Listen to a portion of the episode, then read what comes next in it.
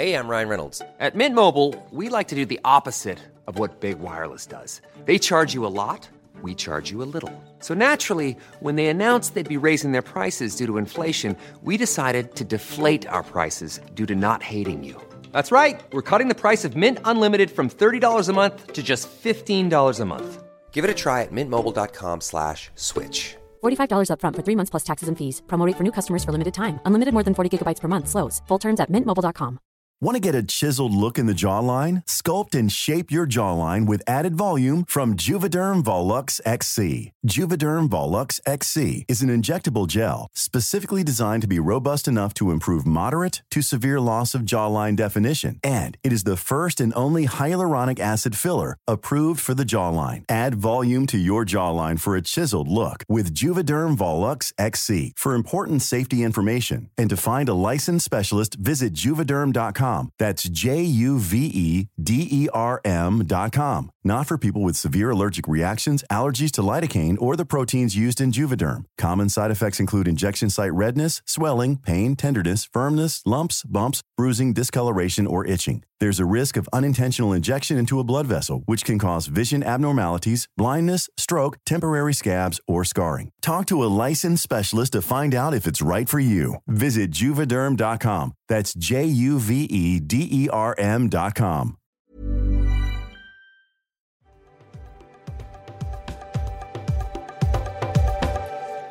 Hello, and welcome back to the podcast. I'm your host, Emily Rose, and I'm here with friend of the pod, host of a prolific podcast empire, which she's going to tell you all about, Cam. Hi, Emily. Hi, Cam. Hi. How are you? It's so nice to I'm tickled to see you right now. Oh God. I hope not. No, I'm so excited about this. I believe one of the last times we recorded together, at least for this podcast, was an episode called We Need to Talk About Swift-Gron. And you've got the doctorate in Swift-Gron theory. So it's a prolific episode that people are still listening to this day.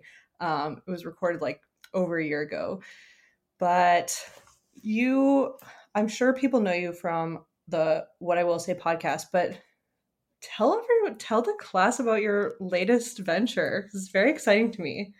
Yeah, I'd be thrilled to, guys. So like Emily said, you might know me from my Taylor Swift queer pop culture podcast, What I Will Say, where we talk about Taylor Swift and all the conspiracy theories and exciting stuff around her. But I just started a podcast with my girlfriend, Gabriella, who Emily has met. We all met up in New York City, had a wonderful time. And it is an advice podcast. Me and Gabby play your gay aunties and we give advice. We try and help our listeners through tough situations and make them feel less alone and, you know, all that good stuff. Yeah, it's really been a comfort listen for me because you guys just it's not even tough love. It's just very realistic and like comforting, compassionate, but it's not just like blanket, like, oh, you know, just do whatever you think is best. Like it's genuinely like precise advice. Yeah, we all need some gay aunties on our shoulder, just guiding us through life. So now it's in words podcast to live form. By. Yeah. Honestly, words to live by. Yeah, we do our best. We try and be very gentle. We try and use what I would call kid gloves because sometimes people just need a listening ear and understanding ear. But yeah, we have helped everybody from a girl who hates her best friend's fiance to another girl who was hooking up with her sister's best friend to another person who didn't know how to talk to their therapist and tell them that they didn't know how to talk to them. So it was like this problem of they're scared to talk to them. So they're scared to even tell them they're having issues and all sorts of other good stuff. It's a lot of fun. We get some juicy ones about secret hookups or screwing your boss at work. We get some really heartfelt ones about, you know, dealing with grief, losing loved ones, moving on from hard breakups. And I think it may be my favorite thing I've ever put out into the world. I just think it's really positive and not to jerk my own dick off too much, but I love the content we're making. So jerk that dick, Cam. Like that's what go off. Like really, but like, it's so nice when you're making content that just something like clicks and you're like, yes, like this is I don't, without wanting to sound too like whatever, you're in a flow state. It just, you're like, okay, yes, I'm where I'm meant to be. And then like the creativity comes. I don't know. You guys need to give me advice sometime. We all, I'll call in. Well, anytime you want. At Stay at Home Girlfriends Pod on Instagram, there's a link in our bio to submit an advice request. So yeah. And all that will be in the show notes. But as for today, you gave me the idea for what we're about to cover. So it's spooky month. It's October. I wanted to cover creepy, weird stuff. And you were like, let's cover the Tickled documentary. And I've heard rumblings about it, about how weird and fucked up it is. And I guess I would describe it after watching it as sort of like what should have been a fluff piece turned into sort of like fetish true crime content. Yeah. Yeah. In a review, it said fetish documentary goes from giggly to grim, which I thought really summed it up. So we're going to dive into that. First, though, we have a tradition of talking about when it came out and the top hits of that week, which this is a very interesting selection. So it came out May 27th, 2016, and the top Billboard hits were from number 5, Took a Pill in Ibiza, Mike Posner, One Dance by Drake, Work by Rihanna, Work from Home by Fifth Harmony, and absolutely horrifying Can't Stop the Feeling by Justin Timberlake. Why do I feel like all of those songs are the perfect soundtrack for this documentary? Yeah, especially Can't Stop the Feeling. Like, really for any horror movie. Yeah. So I guess in 2016, they wanted us, like, either aggressively dancing or working. So, I don't know. Were we okay? Not really. I don't think we were. No, we were not okay in 2016. And will we ever be okay again? That remains to be seen. TBD. But okay, let's get into the documentary. So the protagonist, center of this documentary, is David Farrier, who's a reporter in New Zealand. He's just someone who investigates like quirky stories and sort of like weird, fun stories.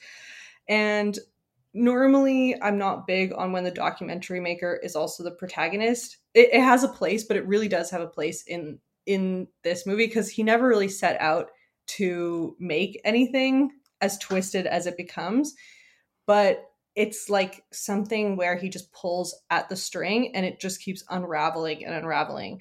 So he starts off by seeing that there's a cute little tickle competition run by this thing called Jane O'Brien Media in the US, and it's a monthly event about competitive endurance tickling where you get flown out, you get 4 free nights in a hotel, you get a $1,500 prize, and it's basically like guys sitting on each other and tickling them. But the footage is very like low resolution. It looks like amateur porn that's about to like kick into high gear. 100%. The videos, you know, the clips you see, you're like, oh, this is like a version of gay porn. This is gay porn about tickling. And you're like, okay, cool. Like people are out here making some gay porn. How wonderful. How fun. Yeah. Or you know what it also reminded me of was, remember Terry Richardson with American Apparel back in like the 2000s, how it was always sort of like, it was American Apparel ads that were always they were like sexual, but in a way that was kind of uncomfortable, but it was meant to be that way. Just sort of like raw. And you're like, should I be seeing this? Like, this isn't explicitly like there's not cock on the screen, but like something sexual is happening here. Yeah. I can't put my finger on it, but it is. Yeah. Is this a girl being made uncomfortable by the guy behind the camera? Is this guy going to be canceled in another age when this is not deemed appropriate anymore? Probably. But yeah. But it starts off with this guy, David Farrier, just writing an email being like, hey, can I interview you? And gets this response. To be absolutely not. To be brutally frank, association with a homosexual journalist is not something we will embrace. We desperately do not want a homosexual fan base applying for this competition. Regards, Debbie Kun, attorney for Jane O'Brien Media. This is when it and the way she says homosexual. Especially the way they like acted out in the film. I'm like, go ahead and just say the F slur. Like homosexual, the way you're saying it at this point is worse. Like, the energy is just insane. Like, you're just like, what? Hold on. And David, he is this cute little, not quite a twink, but he is like a nice little gay man. And I love his energy. Can I just say, like, it seems like he's like a little bit medicated all the time, you know? Yeah. Yeah. Inquisitive, but just sort of one note, but like very just like chill. Yes, very persistent. And also, like, he's like the perfect guy to be dealing with real characters, which is the niche that he's carved out for himself as a journalist. Yeah, he's so neutral. He's like, well, you know, making a documentary. Like, he has this New Zealand little accent, and he's just so, the way he approaches things is like so unassuming. He's just like, oh, well. He's like acting like everything around him is normal, and he's in like neck deep in like a tickle fetish monster pit by the end of this. So I just love him. No notes for him. But yeah, the homosexual letter. You're kind of like, to me, this whole documentary was very much the case of thou doth protest too much. You know what I mean? Anyone shouting from the rooftops about not being a homosexual, like, you're like, okay, so I found the gay. Like, yeah, it's you. You don't have to be an empath, you know, to be picking up on some vibes. Yeah, like, and I think the big message of this documentary is like, well, there's a lot talking about different abuse online and abuse of people that have less money in the world and all these things. But to me, it's like internalized homophobia can make you insane. Like, it can ruin your life and turn you into a monster, which I think is what happened here. That's kind of my big thesis. And also unchecked money is a problem too. Yeah. Unchecked money and unchecked, like, whatever it is of repressing who you are innately. Yeah. It makes people go batshit insane. Mm-hmm. And then, like, when that person has unlimited money, which we'll talk more about, it's like pouring gasoline on like an already insane person. So I wrote down this other quote, because now they keep writing him. This was not the only correspondence he got from the attorney of Jane O'Brien Media. This quote: competitive tickling is a passionately and exclusively heterosexual athletic endurance activity. I was like, I can see why Cam picked out this documentary. Like, just the like irony and like the twisted like layers to unpeel of this onion. Their energy. Remember, this guy is a known journalist, respected journalist. He sent a simple email, and they start a harassment campaign on him, threatening him, calling him homosexual in a hateful way. It's like crazy how much they do. Oh yeah, they I had to freeze frame a few times because they're right. The emails include shame on you. They call him a gay little Kiwi. But listeners, these are her words. Okay, all of these are her words. These do not represent how I speak. But yeah, it, and obviously it's going to get him more curious. So I'm glad he investigated. But it would pique anyone's interest. Yeah, this all could have been avoided if they had said, yeah, we'd love to give an interview, and then just said, it's not a sex thing, it's not a gay thing, it's just a sport we do. And that's it. And then, like, all of it's over, you know? Yeah. But, you know, okay, so I don't want to give it away right away, like, what happens, but it's sort of like the same type of crazy that would motivate you to be building the empire that they have is, like, also the same motivation to be like, why are you writing us? Why are you writing us? You little gay little Kiwi. Like, just, it's like all part of their shtick. So he's like, okay, well, now I'm definitely doing a documentary on this. And he's trying to research, like, where is this company based? Like, very simple things, but it's like, it's a US company, but it's based in Germany. Everything about it is nebulous and confusing. And so 2 weeks later, he hears from the lawyer again that he's been put on notice, stop what he's doing or else. And also legal action has been filed in the US. And then there's people that are literally going to be flying in from New York to New Zealand. They told them the day that they were coming, but not the time. And so this poor guy is just waiting in the airport, this anxious, this is maybe where, like, there's no meds that are strong enough, because he's waiting there from 5 a.m. onwards with this little rainbow sign being like, Jane O'Brien Media. Yeah. So David, our hero, goes to the airport to meet these representatives of the country just sitting there, and they show up, and it is so fucking awkward.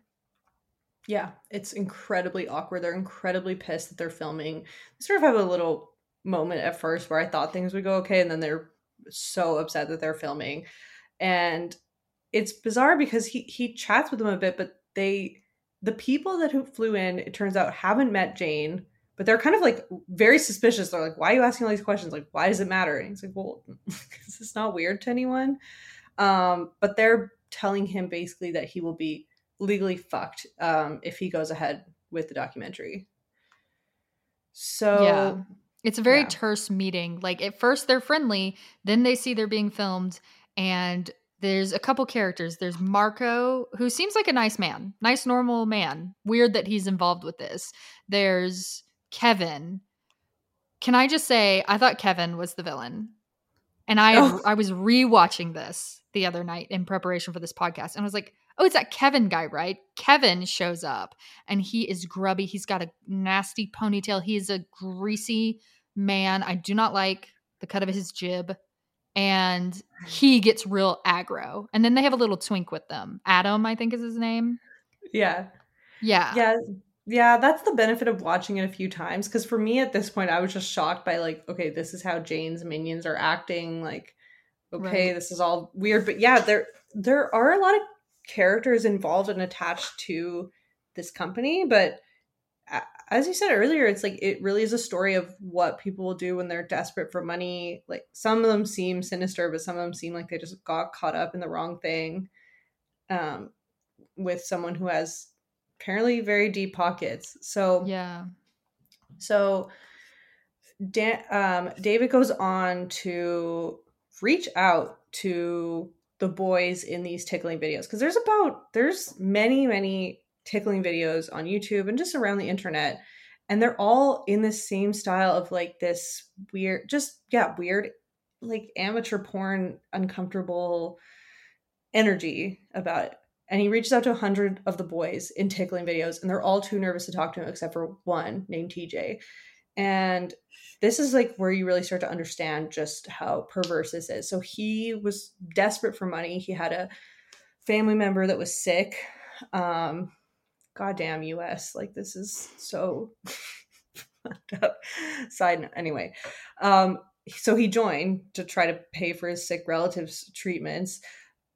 Goes to this place and sees that it's all guys and that he would be tied down. And this guy is straight and he doesn't seem, I don't know, Cam, like what your perspective, he doesn't seem homophobic to me. He's just like, okay, this seems like this is for gay men, not for me. Yeah. He seems like pretty, as far as like a hetero white male athlete that this guy is, TJ, he seems like a just like kind of nice, like he just, it sounds like he was trying to help out his family, get some money coming in when there was someone who was going through cancer, and he shows up and he's just like, what is going on? Yeah. And you know, like you said, he didn't know he was going to be tied down. So instantly I'm like, okay, so like consent issues, you're sort of bringing people in and they don't know the details of everything. Like, and yeah, he seems like a normal straight guy that isn't there to bother anybody, just trying to help out his family. Yeah, and they're being filmed, but they're also being told that these are audition tapes, quote unquote. Like, yeah, what they're auditioning for, it's not fully made clear, but also it's like they're all young boys that are being recruited, and when you're young and desperate, like, and you can get $1,500 for a couple hours of like tickling, you're not going to ask too many questions, so they're going on that pretense. No, I'm fixing to reply to one of those ads. Are you kidding me? Like $1,500.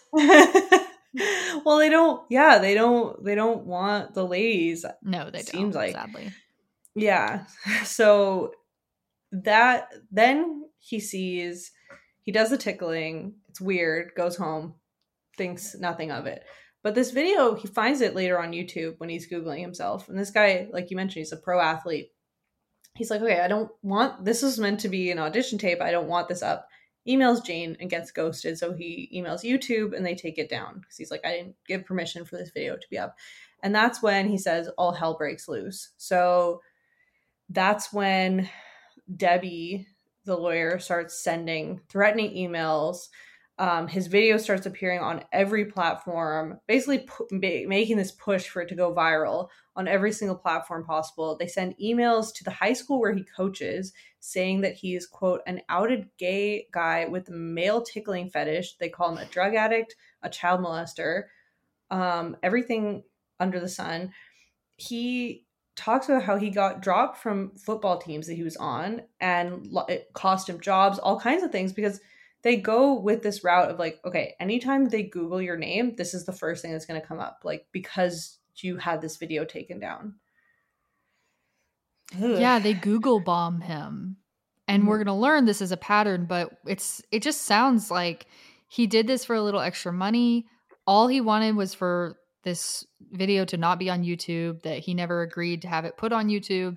And the price for getting YouTube to take it down, which was well within YouTube's rules and fine with YouTube to take down, was now they've gone scorched earth on his internet presence.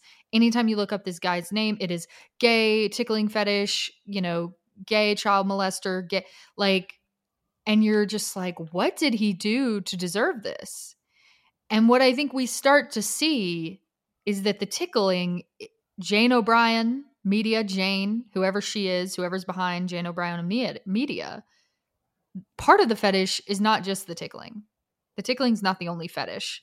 You start to see this pattern of there's a fetish for the abuse that you can inflict on someone once you have damning information on them. Or what even, frankly, he wasn't gay. Not that there's anything wrong with being gay, but of course, especially in rural areas in America, that can hurt your reputation, sadly. But he didn't even do anything gay. He sat around and tickled people. And then you have the people emailing David saying, this is not a homosexual organization. This is not gay. This is a competitive sport. So it's like, it's sort of like to bring people in. You're like, no, it's straight. It's straight, bros. And then once you're on the other side of it and you've stepped afoul of Jane O'Brien Media, now it's fucking gay. And you're just like, wow, Yeah, yeah. And it's like the way that the football team dropped him and said, look, sorry, this is just too weird. Like, you haven't been accused of any crimes or anything, but it's just, we don't want to be associated with this weird media firestorm that surrounds you. And yeah, like the way that this whole place operates, it reminds me of celebrities that do crimes and like assault people, and then they're like, I had a fetish, like I'm just into weird stuff, and like you're construing it all wrong. And it's like, yeah, it really is about controlling and ruining people's lives at the end of the day. Yeah, but we'll get more into that, because it's not just this guy TJ who gets affected. It's much bigger than him. So the journalist is just like, it's like one bigger what the fuck moment after another. They go to the building where these competitions are happening, and they can hear laughter through the vents, and they see the boys occasionally taking cigarette breaks outside. It's all very creepy. And they interview like other people that make tickling videos, and this one of the guys like openly says, it's because he likes kind of like light BDSM type of stuff. It's sort of like, I guess, like furries, where it's like it could be sexual or it could be not. And that's just like, I guess, tickling stuff just outside of this documentary. But they show this kind of like one of the more prolonged scenes of this guy getting tied down, being tickled. And like I could like barely watch. I found it I was like almost like fast forward. I was like just sinking down in my chair and like had my eyes covered. And I was like, make it stop. Like, even just like talking about it, I'm like, no, get off me. Yeah, they interview this guy from Florida, like you just said, who he makes like legitimate above the board tickle, homoerotic, tickle fetish, sexual, pornographic content. Although it like you at first glance, it is just tickling. But he's like honest about, I have a porn website, basically. And they show you a tickle session. It looks very uncomfortable. I couldn't watch it because the guy was so hairy, and they were zooming in on the guy being tickled, like his armpits and his nipples. And it's just like, oh, but It seems, it's like very consensual. Like, this is a guy he's hired to be in a scene with him. He gets tied up, but he knows he's going to be tied up. And it kind of shows you the other side where this guy, he has a tickle fetish. He said he's always been interested in tickling, and he's very above the board, and it just, like, it's his career now, and he seems to have made good money off of it. They show his house. He's got a pool, and yeah, he just seems like a happy, normal guy, but he gives the lead on some, you know, some possibly nefarious characters that we're going to look into next. He suggests Terry, I can't even remember. Terry Tickle. Well, they say that it's Terry DeSisto. Yeah. But who goes by this alias Terry Tickle, but Terry DeSisto for her sake. So Florida Man, as I called him in my notes, he says, yeah, back in the day I got on AOL to like discover this fetish for myself and understand, like, what am I into? Am I the only one into it? So he goes to the World Wide Web, and this is like in the 90s, and on the AOL old school message boards, Terry Tickle, aka Terry DeSisto, is this woman who's on there. She always has a picture of this woman with big blonde hair, like an 80s high school photo. And Terry is on there, and she's like wrecking havoc on the tickle community. She's talking about how she loves to tickle. She's always looking for men to tickle. She's a woman, and she wants to tickle men, and just being a fucking freak on there. And she's looking for models or actors or whatever you want to call them to appear in her private collection of videos. Yeah. And again, it's like, if everyone's a consenting adult, like, sure, do your tickle content. Yeah, but it's not that. It's really baiting Terry DeSisto, who we keep seeing this photo that's like this black and white, like 80s glam, kind of like Sears photo shoot style photo of Terry. And they ended up speaking with a man who had been involved in these tickling films, wanted it to stop, and also, similar to TJ, got these phone campaigns made against him by Terry. She sent dozens of letters to his mom saying that he was hairy and horny, like all these weird. They keep calling him hooked nose, hairy, horny, hooked nose. They mention these like weird, they say like a weird Jewish man, sent birthday cards to his mom saying that he had died. Like, it's like twisted. Well, his brother, so this is Dave Starr, who was, he was like a casting agent for Terry. He like worked on the outskirts of the industry and the porn industry, and he would find models for her. And at some point she said, I want to start publishing these, even though the models, this was for her private collection, the actors, models, they had never said, you can publish my face. And Dave says, oh, fuck no. That's how we get sued. That's how I lose my reputation as like a casting agent. We're not going to do that. And just him saying no to her is enough to start the campaign of online abuse. She did robocalls. She made a robocall, and anybody he'd ever worked with, she would call up and say in this robo voice, you have been known to be associated with Dave Starr. Dave Starr has outed you as a homosexual pornographer, as a child molester, blah, blah, blah.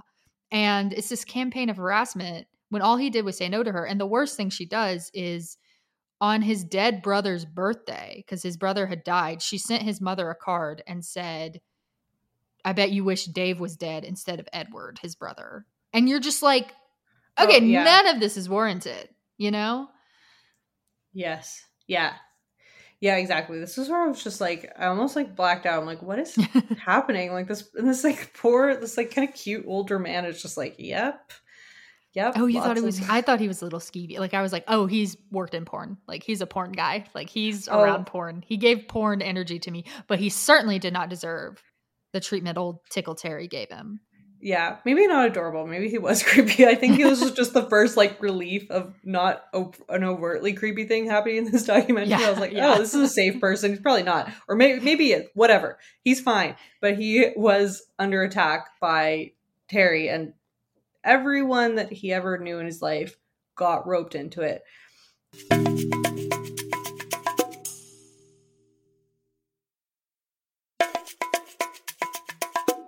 We find out that this is Terry DeSisto's like modus operandi to just basically bait young boys into making tickling videos by offering them everything they could ever want. So she would stalk them, offer them money, concert tickets to bands they liked, laptops, more money, whatever, and wouldn't really accept no. So what teenage boy would turn down all of these things for whatever, like to get tickled? Like, okay. I mean, when you're a young college student or just young, or even now, I'm like, yeah, I'll get tickled for $1,500 bucks. Like, if that's all you're doing, sure. But as soon as they would say no, they didn't want to make videos anymore. That's when she would turn and say, okay, I'm going to make your life living hell. So all it takes is one no from one person. And that's when they would get videos sent to everyone they knew, everyone they worked with. This is just how she operates. So some of these boys go on to, they're like, oh, they're doing this as they're young teenagers. Then they go to university and they're like, okay, I'm over this now. And she would shut down, for one teen in particular, she shut down servers at his university, implying that it was for him, and then sends threats to the White House, bomb threats to the White House, also implying it was him. Yeah, these internet attacks that she like traces back to him. And, you know, these are, now we're talking about federal crimes that she is inflicting on these boys simply because, like Dave Starr, who said don't publish the, you know, the private videos, they didn't sign up for that. They just say no. The thing that sets this woman off is when you say no. So she's gotten dozens of videos out of these kids and paid them for it. And yes, some of them are underage when she does that. So again, we're talking about minors here being involved. Like, this is all super illegal, super fucked up. And just because they say no, she starts threatening the White House. Like, the stakes go so high with her over someone saying, yeah, I just don't want to do this anymore. Yeah, like, these kids are just, they think that they're going to just do a day or two work for this weird woman and end up with the FBI at their dorm room having to explain themselves. So it's really, this is like just more layers just keep being unpeeled. And they come across, okay, this is what I was unclear on. Maybe you had a better understanding. So they're trying to dig into the identity of like, okay, who is this fucking Terry woman? And come across this David D'Amato, who is an assistant principal at a high school. And so at this point, he's wondering like, what is the connection? Like, they're connected, but like, are they the same person? Who is this school administrator, and how is he involved in this like tickle web? Yeah. So they come across David D'Amato's name because there's a couple journalists involved at this point. Not our David, not our gay Kiwi journalist, but there's two more. There's a guy named Hal who in the 90s was chasing down Terry. And then there's another journalist. She goes by Debbie or Deborah. And once the like attacks on the university of the boy who said no start happening, Debbie gets involved. So they both spent time like trying to figure out who is this woman attacking a university and like doing all this stuff. And eventually Hal, the other journalist, he gets his hands on a zip file, and he actually gets his hands on it. The way they get it is so like, you know, secret agent, like trench coat turned up. But there's one of her victims posted on a message board and said, Terry DeSisto is fucking with me. Can anybody help? And that victim got sent this zip file. And they said, this zip file, if you show Terry you have this, she'll back off. And so he gave it to Hal. And in the zip file, there's everything. It's like every personal document of Terry, of other aliases, and David D'Amato is in that file as, I'm not quite sure how they put it all together, maybe owning a website or, you know, having access to the Terry accounts. But they say, okay, this is all tied to David D'Amato, who is a principal of the school, but his dad founded D'Amato and Lynch, which is one of the biggest law firms on Wall Street. So we're talking hundreds of millions of dollars, if not like an estate worth a billion, you know? And so David is just working as this principal, but he's very, very wealthy. Yeah. Yeah. The Tickle guy's a Nepo baby. Mm-hmm. Yeah. So it's not a woman. At least Terry's not. Now, Terry and Jane O'Brien Media, we don't know if they're the same person at this point, but David, it ends up being a trial. And this is what is so fucking insidious about, I mean, I know it happens all over the world, but America, the billionaires just have us by the throats all the time. This guy was committing federal crimes, was abusing minors, was doing all this awful stuff. And he got off. The judge allowed him to live in a halfway house and go to Fordham University to study to become a lawyer. His dad gets him into Fordham where he went to school. And that was going to be it. You know, they got him on some kind of one or two federal charges, and they let him off at a halfway house. And thank God somebody, I'm guessing it was like Debbie or Hal, our journalist friends, made Fordham University aware of his charges and the severity of the things this guy had done, and they kicked him out. So David D'Amato did have to go to prison. Yeah, in the legal system, all you need is a couple $1,000,000 and you're fine. You can do rich daddy whatever you want, really, and you'll be pretty good to go. So yeah, that is this guy who fully, and like the trial is for disabling the computer systems at two universities for these two 18-year-olds who they were, quote, retaliating against for trying to end their working relationship. You know, the technology obviously wasn't what it was now, but this stuff seems like even back then it would be traceable, like easily documented paper trail, but just gets 6 months in jail and then, yeah, goes on to law school using dad's money, no problem. They still have he almost completely got out of jail. Yeah. I do think he goes to law school later, but like he almost was fully let off with basically like, yeah, go study, go get a degree.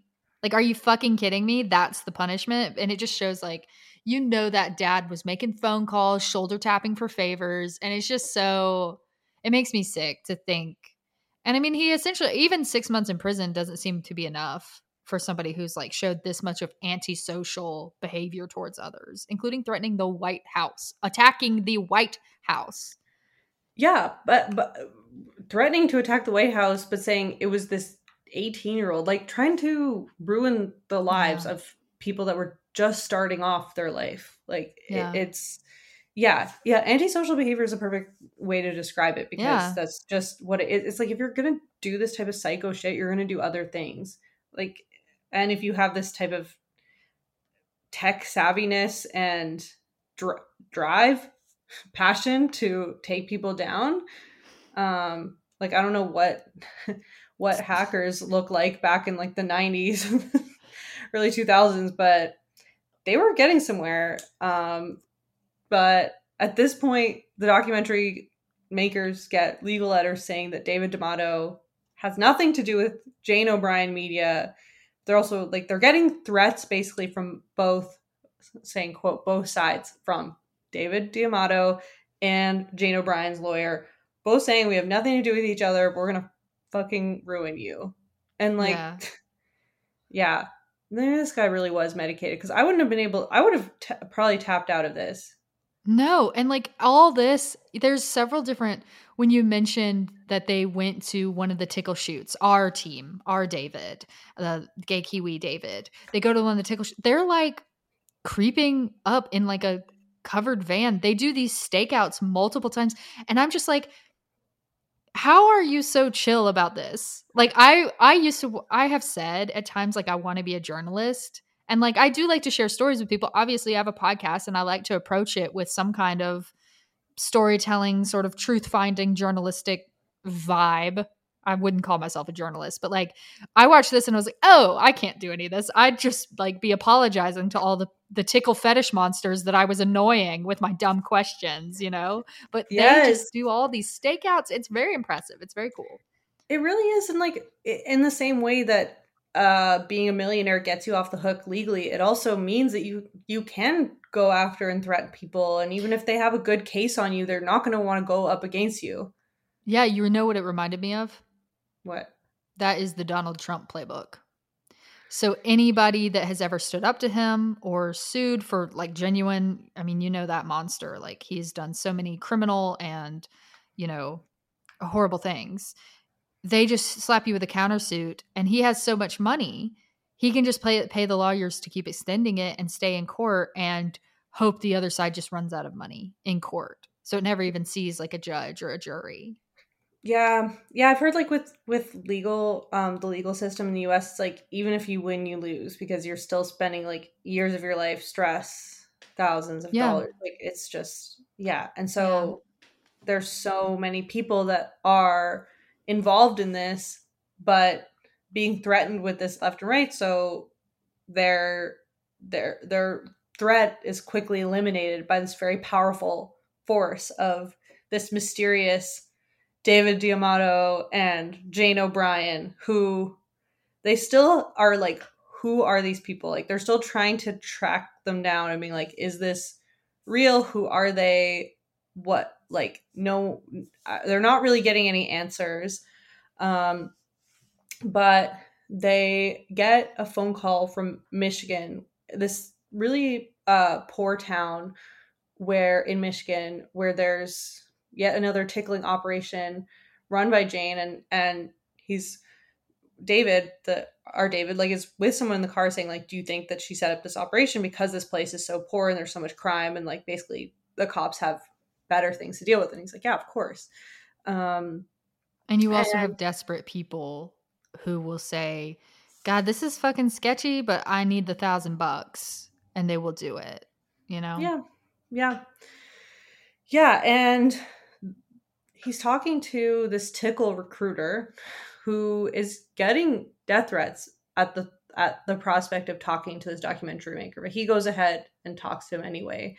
And they're trying to figure out like who are these people and where is the money coming from? And start to realize that just like how there's this place in LA where this is happening, there's a place in Michigan. It's actually tickle cells all over the US run by Jane O'Brien. And all of the videos, almost all the videos are supposed to be audition tapes.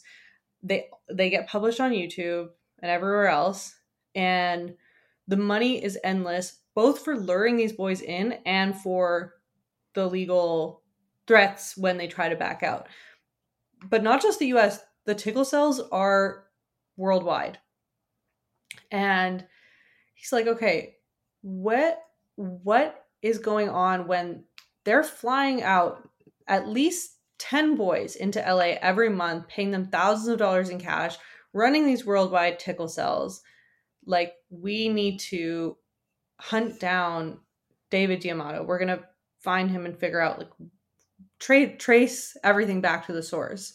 So at this point, they go to New York. And yeah,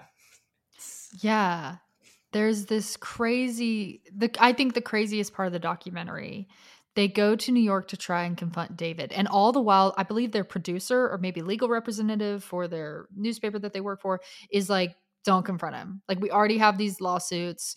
We're already, you know, having to spend money on lawyers and deal with this. Don't confront him. Like, can't you go to New York and look into other things? And they're just like, no, the only reason we came to New York is to confront him. And again, like, I am just wowed by Kiwi David and Dylan. I don't know that we mentioned Dylan, who's the other filmmaker, who actually I think was the driving force of like, oh no, we have to. Once the team came out to New Zealand and was so fucking weird, like, he was like, oh no, we have to do this. So our David was just like, hey, I guess we're doing this. And they say, fuck it, we're going to confront him anyway. I can't imagine being like, no, I'm going to go harass this person. I mean, they're not they just asked for an interview. That's not harassment. I shouldn't say that. But like, I can't imagine my boss being like, don't do this. And me being like, no, I'm going to do exactly this. Never in a billion years would I, you know? No. Or confronting people on the streets. Like, you don't know You don't know what, if they are have weapons or what. Like, you don't. I don't know for your own. Yeah, especially in America. Well, yeah, I didn't want.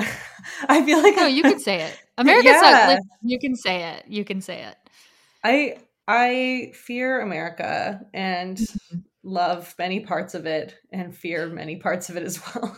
That's totally valid. I feel the same way. Yeah. But yeah. Well, that's what. Yeah. Yeah. And that's what I'm always reminding people. Hating on America over here in Canadians. There's many people that feel the same way. Anyhow. Yeah. Non sequitur. But they do this really intense stakeout. It is cold. The grounds are, it's coated in snow. It looks freezing. It's wet outside. The skies are gray. You're just like, oh, this is not going to go well. They don't know where to find him. He's very in the wind, you know, this David D'Amato, but they know his apartment and they wait outside of it. And they wait in a car for like 4, 5, 6, 7, 8 hours, something like that. And it's freezing outside. I don't know how often they were running the car, but I was just like, God damn, they're putting the work in. And you can just tell when they act like this, they know they have a great story. They know it's worth it. They know it's worth all the risk. And they were right, but I digress. His car finally pulls out after hours and they follow him down the street doing like following maneuvers. I'm like, did they train for this? Like, did they practice to like stalk his car? And eventually they confront him in a parking lot and they only get he basically, our David, Kiwi David, goes up to say, Kiwi's not an offensive term, is it? No, I mean, well, he refers to himself as a Kiwi. Okay. I think. All right. I'm just like, it's not right. Okay. New Zealand listeners sound off, but I'm almost sure no. I'm happy to apologize and correct my language if it is. I'm just like feeling insane. Okay. Our David, Kaysler David. No, I'm just kidding. Our David goes and starts talking to him and he's like, I just want to have a word. You're suing us so much. I can't do it with the accent, but he's like, there's all these lawsuits. He's brilliant. He's like, can we just talk it out? And you know he doesn't want to talk it out. You know he just wants to get this guy out of the car and start being like, why is it your fetish to tickle and torture people with like online abuse? Like, why are you doing all this? Are you at it again? Are you Jane O'Brien Media? Which, of course, at this point, we know, okay, it is this fucking freak. That's who Jane O'Brien Media is. And they sort of reveal that as they have this confrontation. And he basically is just like, fuck off. I don't know. He's actually a bit more timid. You know, and it's so funny. It's like, okay, keyboard warrior, you know, you get behind the screen and you just have no problem ruining people's lives. But this, you know, a man walks up to you and is like, can we just talk? And she's just like, he is just like, I'm not going to talk. But the funny thing is, what happens is after the confrontation, the lawsuits get dropped. So the journalistic team, they go back to the drawing board, if you will, kind of, and they go back to the zip file.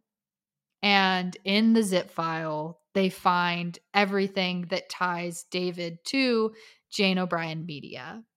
And so, yes, it is David, you know, and it's this intense sort of climax of this. And it's just like, damn, don't put your shit on the internet, whatever you do. And how do you think that zip file was got? We don't even know who it came from. You know, we know how the journalist got his hands on it from a victim of Terry DeSisto, AKA David D'Amato, AKA Jane O'Brien Media. But my theory is, David, Terry, whoever you want to call this person, pissed off the wrong person and they hacked him. And it was like in those early 90s days of the internet when it was lawless. There was nobody knew how to 100% protect themselves. People were sort of developing new technology every day to get into things.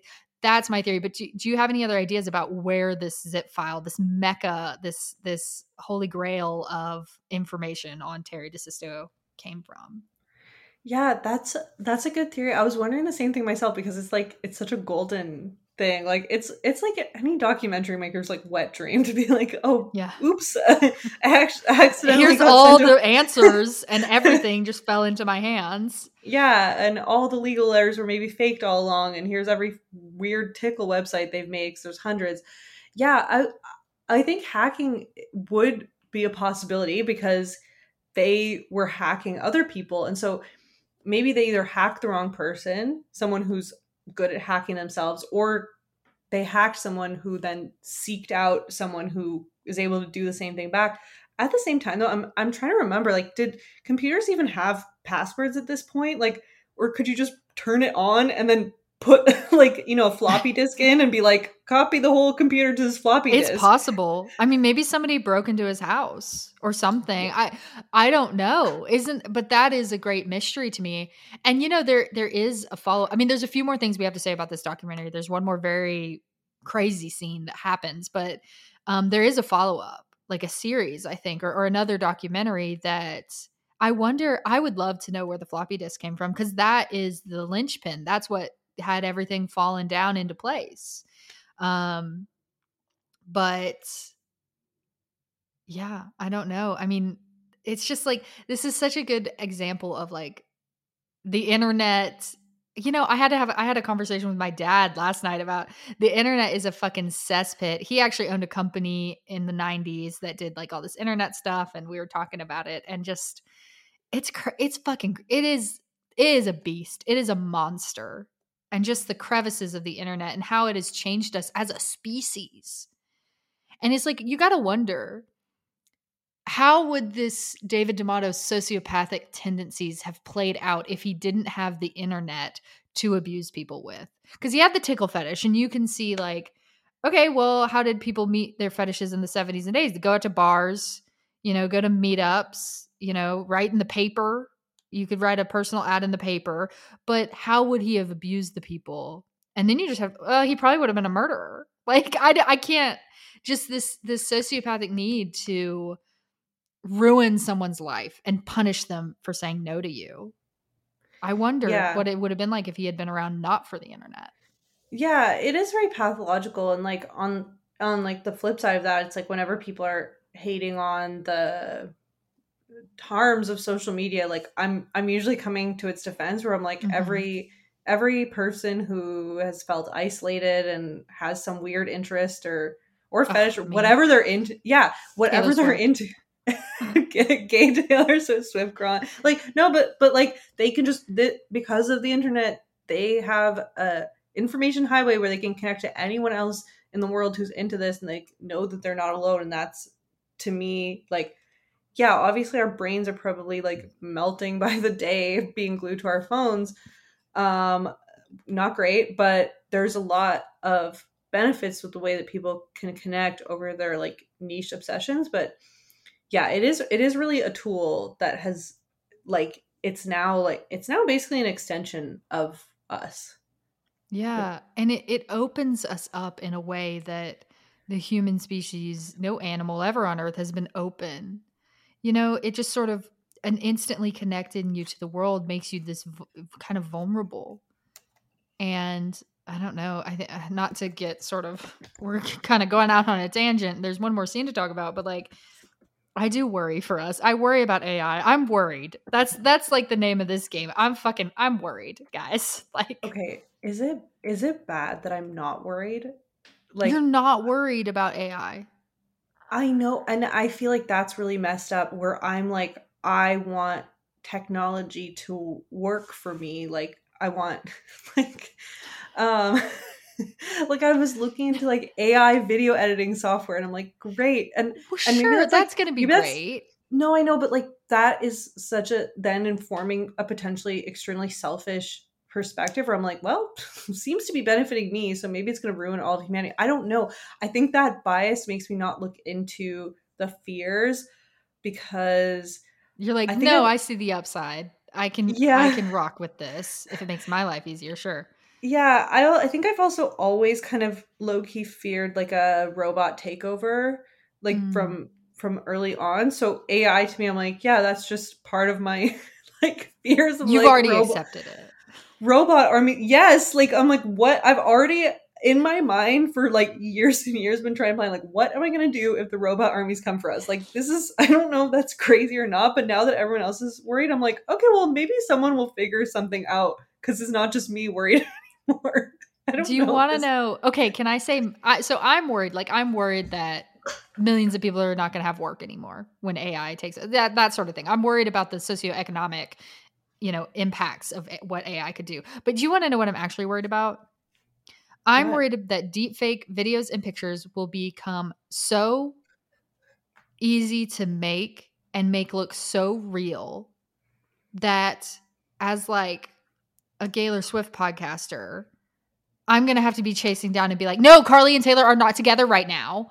That's fucking AI Photoshop. And so I'm not looking forward to like the days where people will tweet like Taylor out on the streets with so-and-so. And there's going to be a big debate over if it's AI or not, because you cannot tell. You know, you could pretend you took the picture yourself and be like, no, I just saw her. Look, I've got video, I've got photo, and it looks indistinguishable.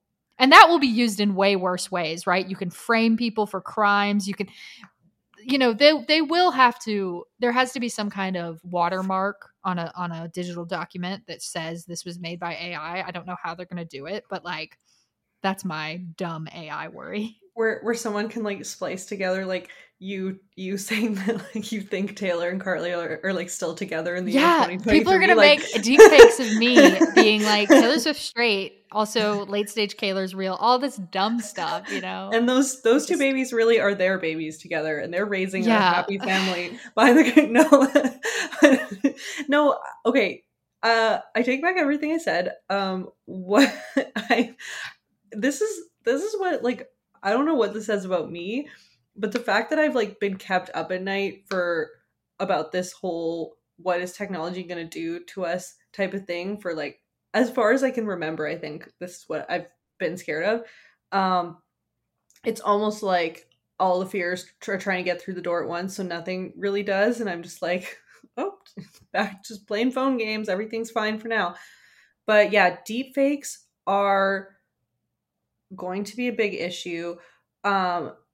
Police are like not sharp, the sharpest tools mentally on like a good day about what's going on currently. And the laws haven't currently caught up to what people are dealing with now. Things like revenge porn and things like that aren't necessarily manipulating images, but just using the internet to distribute things that shouldn't be. Laws haven't caught up with that. They haven't caught up with people being harassed online. Like I've heard from so many cases of people that go to the police and they're like, this person's harassed me online. They're like, well, they haven't shown up at your house. Like, you're fine. So what are they going to do about these threats that you're talking about? Like what? I don't know. I imagine they'll make deepfake videos of us tickling each other because we have covered this. I don't know what the world's going to be, but can we tell the listener about this last scene? Because it's crazy. Yeah. Take it away, Cam. Yes. So they get a woman named Dottie on the phone, our Kiwi David, our Kaesler David. And she is talking to them, and she is David D'Amato's stepmother. And she says, oh God, is he still doing that? And they're like, yeah, we're like, yeah, he's at it again. He's doing the tickle and the abuse and the crazy shit. And she basically just says, oh God. And she has this conversation with him. She says, well, he had a really hard childhood. And they zoom in on our David's face, and he looks, you know, very somber. And she starts talking about the other kids would bully him. He had a very, and I feel like this is like the script from Psycho. It's like he had a very overbearing mother who didn't let him play, didn't let him go out. The kids would come over and make fun of him for not being allowed to play. So then you start seeing, okay, like making fun of someone, you know, tickling. So you can kind of see what, like there's laughter involved in both. And you sort of wonder, is there something in that where it's sort of, you force someone to be sort of uncomfortable and there's laughter involved. And it's like, maybe it's kind of a projection of that. I don't know. That might be a bit of a reach, but just, you know, he was bullied as a kid, and she just, you know, he had a, you know, despite being wealthy beyond all you can imagine, he had a very, it sounds like just a tough childhood full of bullying. And you guess like, oh, okay, so he's become the bully. Like that's how he's coping with this. And of course, that's not excusing it. Like, fuck this guy. Fuck David D'Amato so much. Yeah. You know who's had a hard childhood? A lot of people. A lot of fucking people that don't turn into absolute, you know, monsters on the internet or in real life as well. And then she goes on to say, and this is like my big takeaway from the scene, but she was like, I have no contact with him. I will not. And she doesn't go into detail, but she seems scared of him. And you got to think, we're talking about like antisocial behavior, sociopath behavior. Yeah, probably a little, was there violence from him on his part? You know, at some point, did it escalate to like the way she talks about him? You're just like, okay, so he's like dangerous and violent too. And just to paint the picture, this David D'Amato guy, like I described the other guy, Kevin, greasy, slimy, dark energy, ugly, nasty, you know, inside and out. And, you know, you just find out like, oh, okay, so this guy's probably gay. She says, I don't know if he's gay or if he's asexual. He's never had a girlfriend. You know, you got to imagine gay because of the sexual nature of this tickling fetish. Yeah, and anyone who describes their organization as like, what was it, aggressive? It was like an aggressively, passionately heterosexual sport. It really is. He who smelt it dealt it, bitch. Yeah, like, yeah. It's one thing to be like, oh no, it's not gay, it's just a sport. But then that's like, okay, I guess it's not gay. They said it's not gay. It looks kind of gay, but whatever. But I'm telling you, it's like you see this all over the world with like in America, you know, conservatives. It's all about projection. They're calling liberals child molesters, sexual abusers nonstop. And then a news story comes out and it's like, who sexually assaulted a child this week? Oh, a priest. Oh, a Republican congressperson. It's all about like whatever somebody is shouting loudest about. You're like, okay, so you're telling on yourself. Another good example is like, this is just in life. I've found that if a partner is cheating on their partner, they start to get paranoid that their partner's cheating because they're doing it. So they're saying, well, I'm doing it, they must be doing it. So they start to accuse the other partner of cheating when they were the ones being unfaithful all the time because it's projection. And so when you go up and say, oh, this is kind of gay, and the response is, no, it's not fucking gay, you fucking homosexual, it's not gay, you slur. Then you're like, oh, it's real. Okay, so it's like super gay. It's real, real, real, real gay, you know? Oh my God. I just had this epiphany. Mm-hmm. My first boyfriend had to have been cheating on me. Like, he was a piece of shit for many years. Well, I'm just like, he was always accusing me of cheating and I wasn't. I was like, what are you like? I'm not like, and anyone, I mean, he was horrible for many reasons, but like in movies it'd be like, oh, are you attracted to this guy? Or like whatever. And then I was trying to like just level and be like, I don't know, I guess he's cute. See? Like, you know, just like picking apart arguments and making something out of nothing. But at the same time, he was like an artist and hanging out with like girls from art class because they're just really into painting. And so they like, it's just like, you wouldn't understand because you're not an artist. Like, you know. Would you like lose him for swaths of time? Like, he's just kind of off the grid. You can't get him on the phone. Well, he had to have this chick over painting. Like, they'd be painting together. Like, I'm like, oh my God, why did I not put this together? I was naive and fucked up. I'm sorry, I don't mean to be the bearer of bad news, but yeah, he was cheating on you like hardcore for sure. Like, yeah, of course, that would make sense. I was like, why are you so obsessed with me cheating on you? Like, I just thought he was like a controlling, horrible asshole, which he was. But I'm like, oh, that obsession didn't come from nowhere because I was not, like, I didn't have... There was nothing that would have made you think that unless you're going, oh, wow. Yeah, you know, Buddha said, your thoughts become your world. And so when you're sitting around thinking about, fuck, I'm cheating, then you start to see cheating everywhere. You're cheating, my partner's cheating, you know. And we really do, you know, I feel like these people tell on themselves. When Lauren fucking Boebert, who's a Republican congresswoman in Colorado, is sitting around saying drag shows are filled with child molesters, they're there to do sexual things in front of children. Boom, smash, cut in 30 Rock-esque style. to Lauren fucking Boebert in a theater full of children to see a musical Beetlejuice, which is for ages 10 and up, literally jerking off a guy. Okay, fondling his dick. Fondling a guy's dick. But he's like strong-arming her boobs. He's just reaching. And he's like, they're like, honk, like honk, they're like, fucking over their clothes in front of a bunch of children. And it's like, I'm sorry, I haven't seen a trans woman do that this week.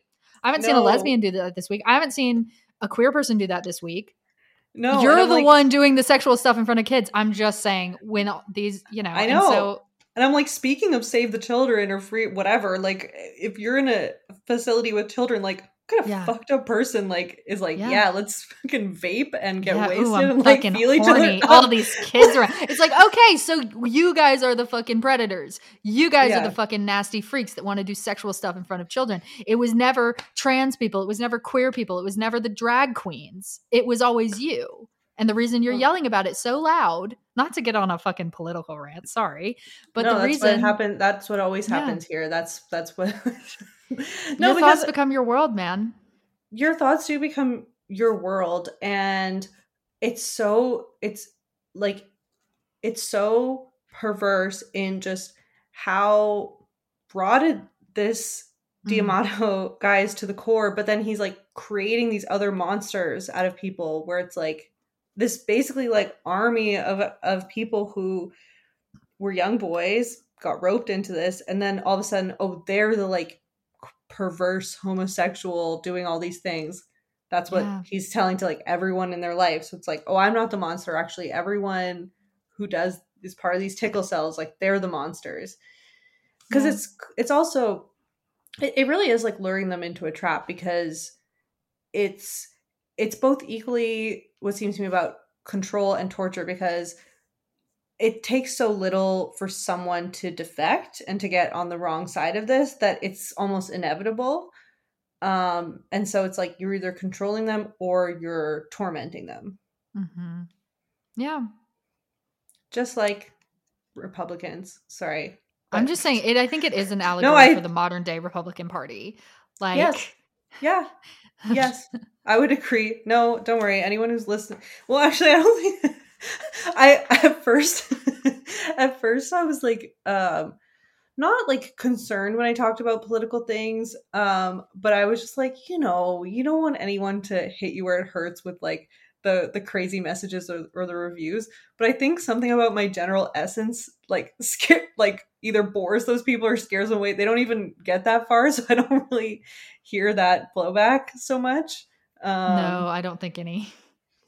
I don't think any Republicans, are interested in any of my content either. And if they were, they're in for, I feel like I did used to have like an anti-choice person come around and be like, how do you want to kill all these babies? And I was like, fuck you. This space isn't for you. Go, get the fuck away from me. And there's so many spaces for them. Yeah.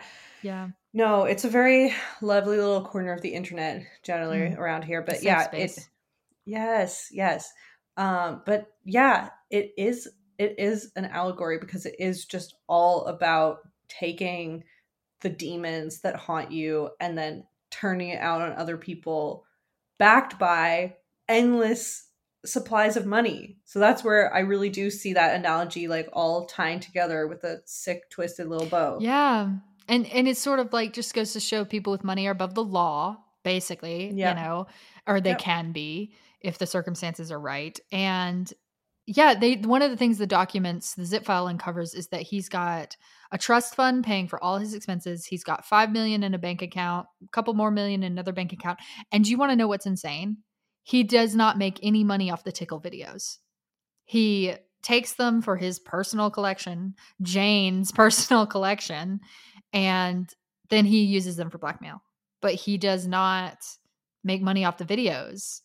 And that was a bit shocking to me, because surely, there would be people who would pay good money for that. We already saw the other guy who makes the porn of it, and it's his career, but that he just does this for nothing other than sport. And you want to talk about a competitive endurance, tickling is a sport.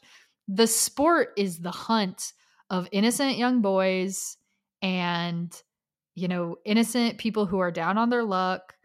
And it's a lot of straight guys that get roped into this, but it's probably a lot of vulnerable queer guys too who are like open to it because they're queer. And then, you know, that's already an intersection of vulnerability, and the sport of sort of hunting them down, suckering them in, and then abusing the shit out of them.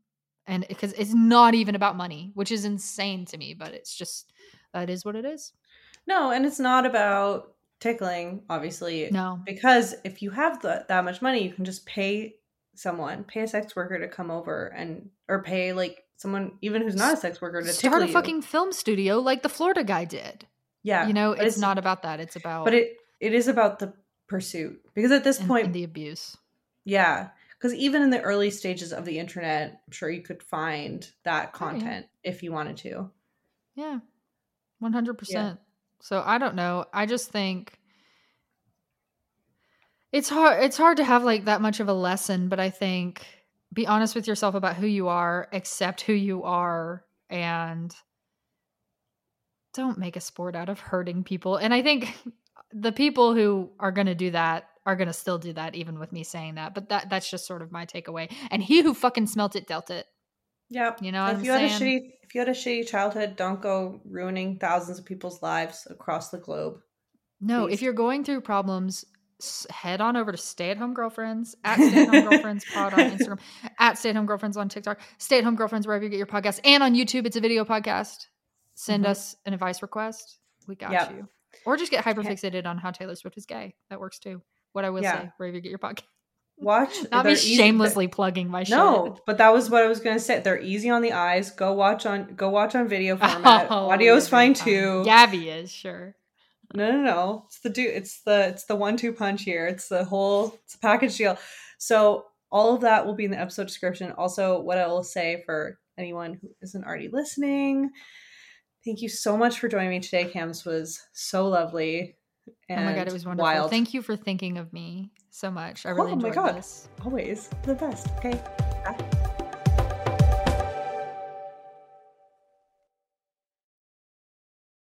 Bye. This podcast has been brought to you by the Sonar Network. Sonar! How would you like to look 5 years younger? In a clinical study, people that had volume added with Juvederm Voluma XC in the cheeks perceived themselves as looking 5 years younger at 6 months after treatment. Look younger, feel like you. Add volume for lift and contour in the cheeks with Juvederm Voluma XC. Reverse signs of aging by adding volume to smooth laugh lines with Juvederm Volure XC. For important safety information and to find a licensed specialist, visit Juvederm.com. That's Juvederm.com. Not for people with severe allergic reactions, allergies to lidocaine, or the proteins used in Juvederm. Common side effects include injection site redness, swelling, pain, tenderness, firmness, lumps, bumps, bruising, discoloration, or itching. There's a risk of unintentional injection into a blood vessel, which can cause vision abnormalities, blindness, stroke, temporary scabs, or scarring. Talk to a licensed specialist to find out if it's right for you.